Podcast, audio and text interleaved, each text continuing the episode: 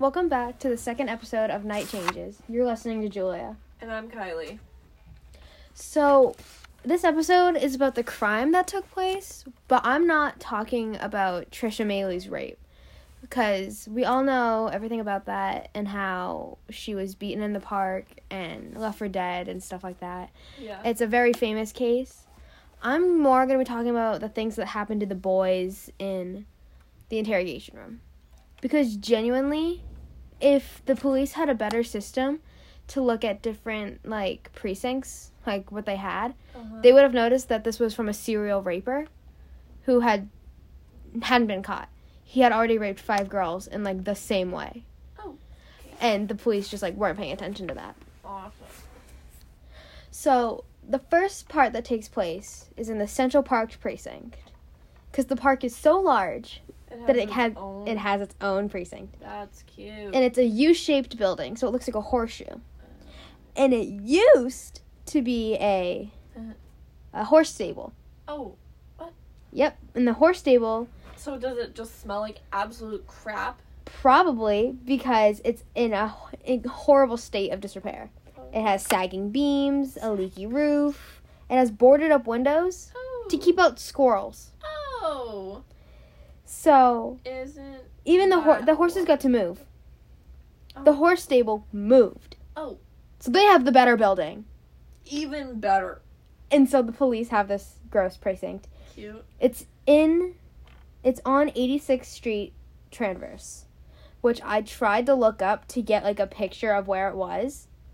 And I'm guessing that since the 80s, it's not there anymore Oh. because I could not find anything on where 86th Street Transfer Transverse was. Interesting. And so, the first boys that were brought into this were Kevin, Kevin Richardson, Raymond Santana, and Steve Lopez. Yeah. Two of the five are brought into the Central Park. They are brought in at 11 p.m. the night of for assaulting the people in the park, Yeah. As they should. Right? And so, Raymond and not Raymond, but two other kids, Lan, Lamont McCall and Clarence Thomas, had already been sent home. Their families had come in, they did the interviews, and they're gone. It's Why did they nine forty a.m. They got to go home because they finished their interviews. Oh. But now it's in nine forty, and Kevin Richardson has still not been seen by the cops. It's been eleven hours, and these cops have not talked to Kevin, and so his mom is about to like pass out because she's been working all day and then she stayed up all night. And so they oh, brought oh, he was sitting at the. they were sitting in the waiting room for 11 hours, That's nice of them. right? And so Kevin Richardson goes in at 9:40 p.m. That's when he gets into the interview room finally. And so because Trisha's rape was in Central Park, the case goes to the Central Park Detective Squad, which is in the same precinct. Yeah. And so now a bunch of like Manhattan and like elite detectives are coming into this case because it's such a brutal case. And when it comes to that, a lot of detectives want their hands on it. Like they want to be the ones to tell the story. They want their picture in the news. They want to be in the papers. They want to be known. And so the homicide detectives come into the precinct even though there isn't a homicide. Yeah, like she's on the brink of death. I was gonna say she wasn't killed though. Yeah. No, she's still alive. Interesting. But at the time, they didn't think she was going to survive.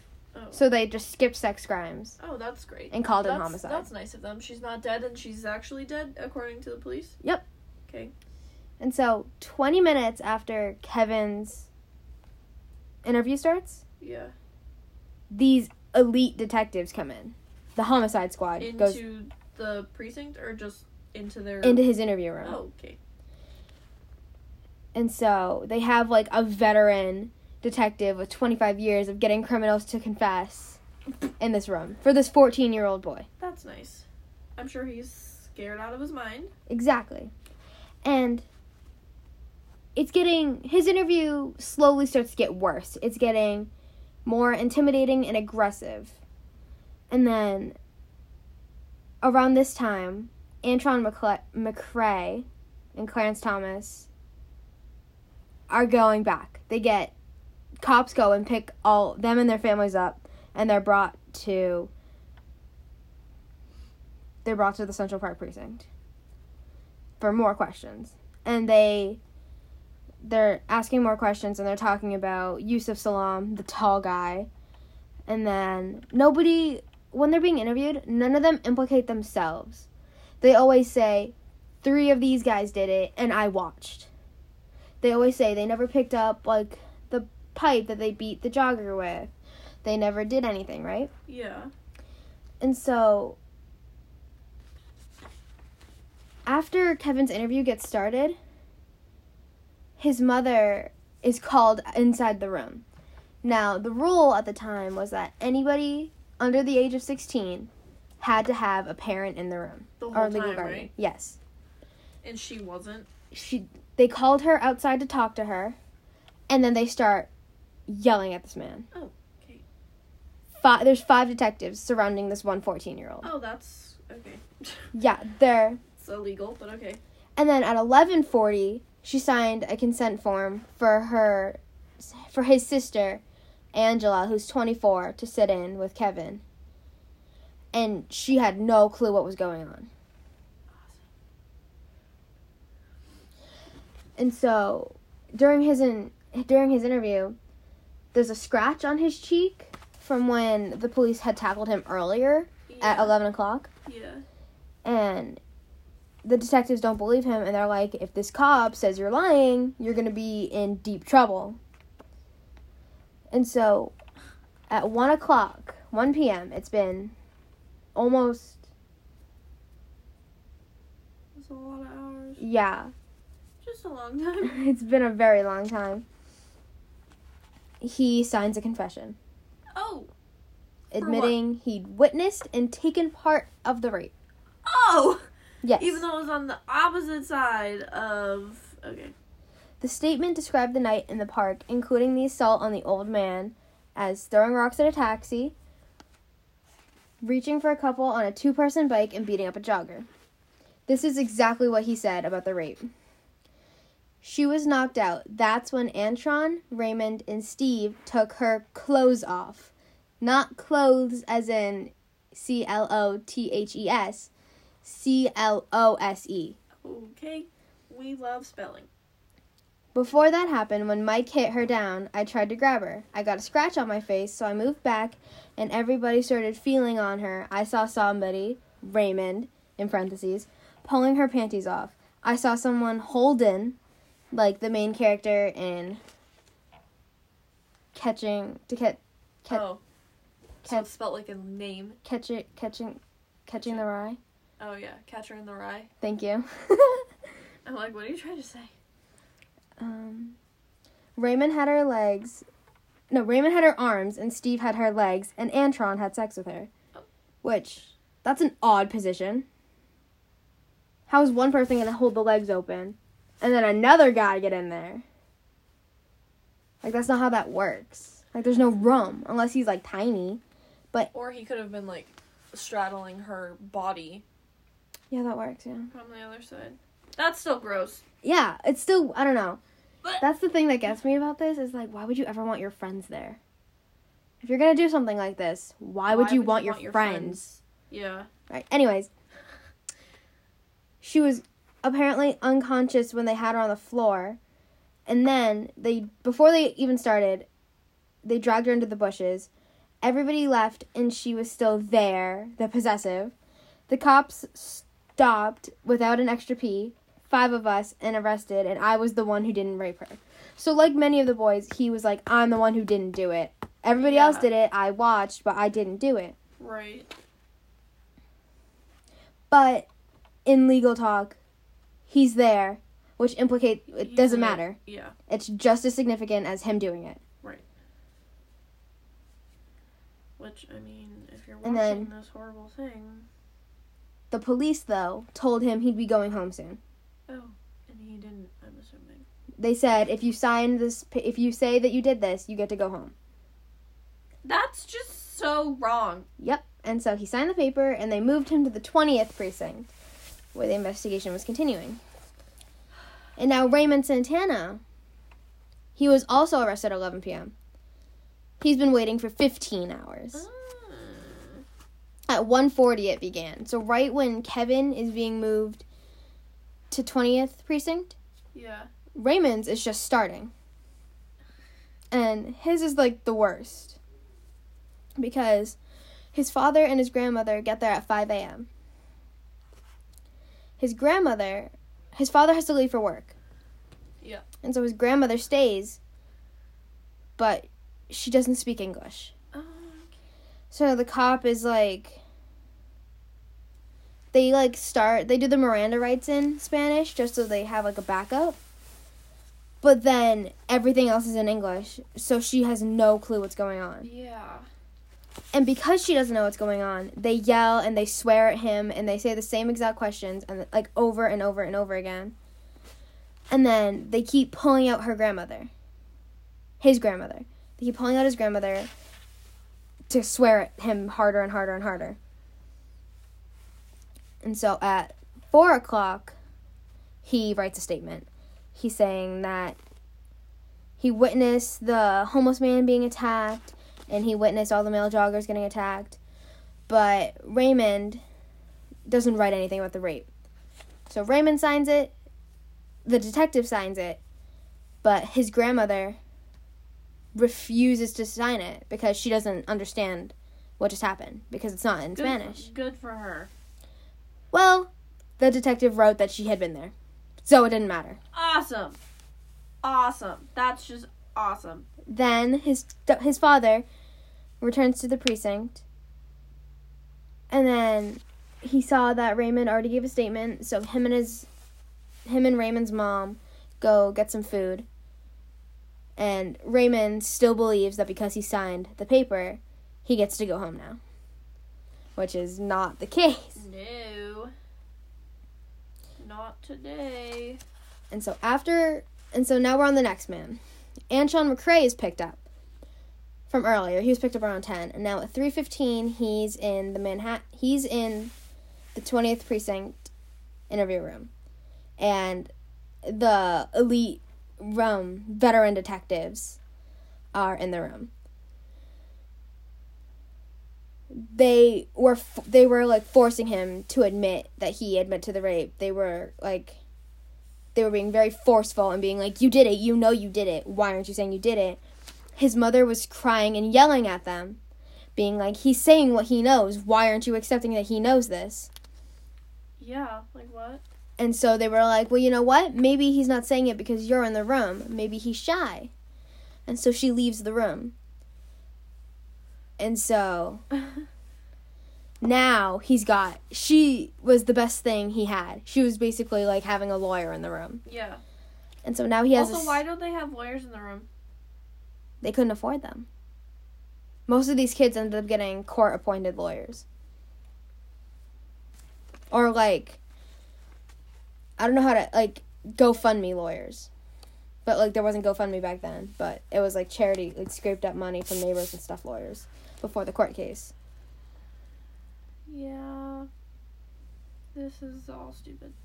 And so his stepfather Bobby is still in the room with him.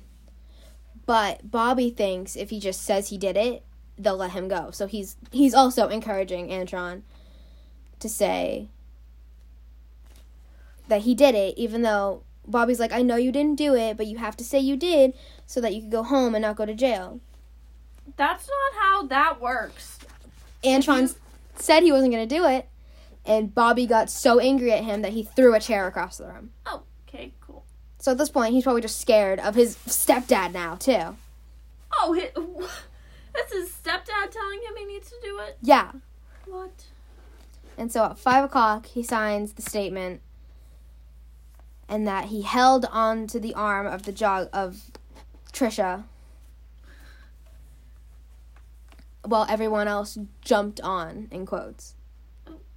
And but the timeline's getting messed up now because Antron says the rape was before the reservoir, but Kevin said it was the last night of the evening. Yeah. So now all their their stories having messed up. And here's a quote from the book. It says, "And Antron described the rape as having happened near the reservoir rather than by the lock, almost half a mile away, where the victim was actually found, and he incorrectly described what the jogger had been wearing." So he's getting all these facts wrong. Yet they still are like, yeah, you definitely raped her. Yeah. Awesome. So, Antron's stuck there because they're like, the DA probably wants to film this.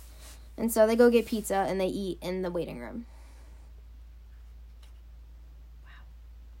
And so, back in the Central Park precinct with Raymond, his father and grandmother are getting food.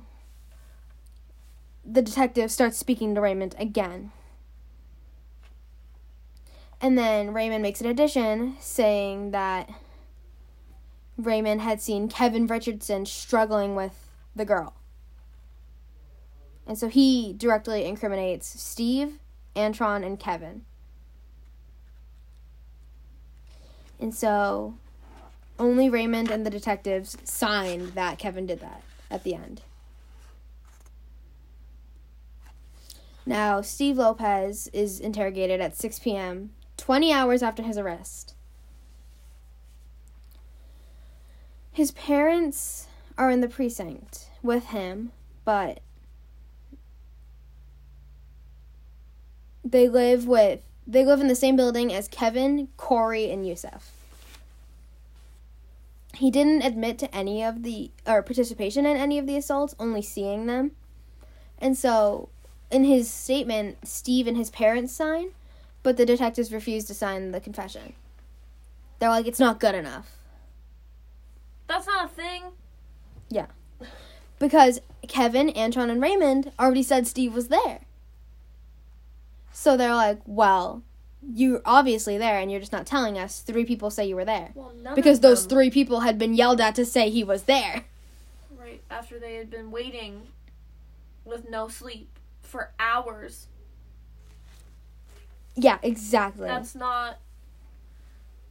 I don't think that should be a thing. And so he and one of the detectives ended up getting a confession out of him implicating himself. Oh. But his parents weren't there. So he can't it's very shaky in court because his parent didn't sign.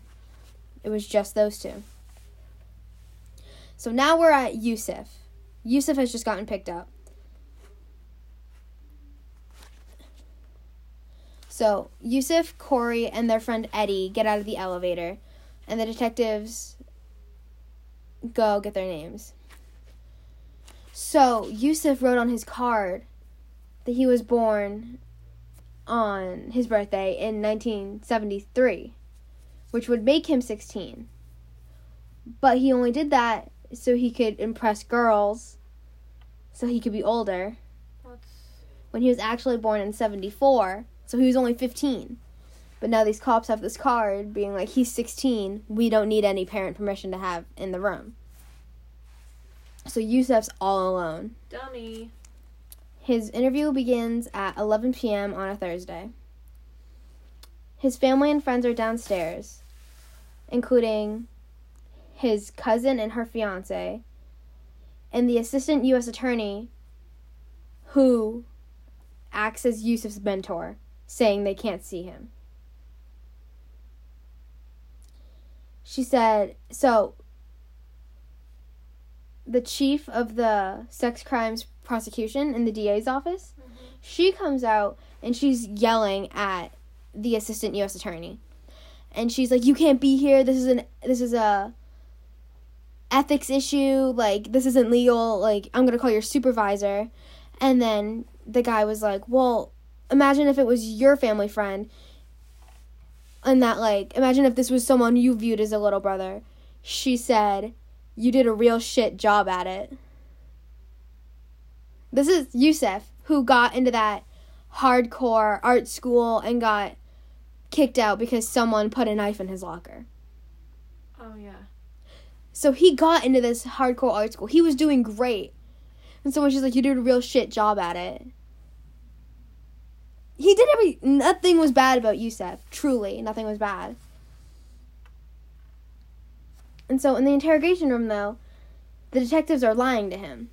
They're like, We found your fingerprints on her pants. That's And also if you so illegal. So illegal. I know. And they're like, if you don't tell us exactly what happened, you're going down even harder than if you did tell us. I would have been like, okay. Exactly, right? You trust. Mm. Like if you know you didn't touch a woman, don't like I don't agree with the police officers are doing because that's wrong.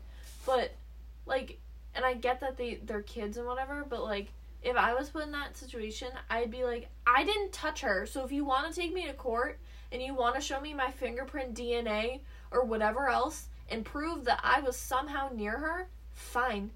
Exactly. I will go to jail for however long you need me to. I don't care if I go down harder. I'm not confessing and going to jail for nothing.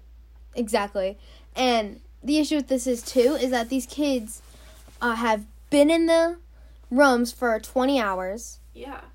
Like they're tired. They need sleep. They're getting screamed at. They're getting slapped around. right. And especially with Raymond, or not Raymond, Antron, his stepdad even is like, just say it.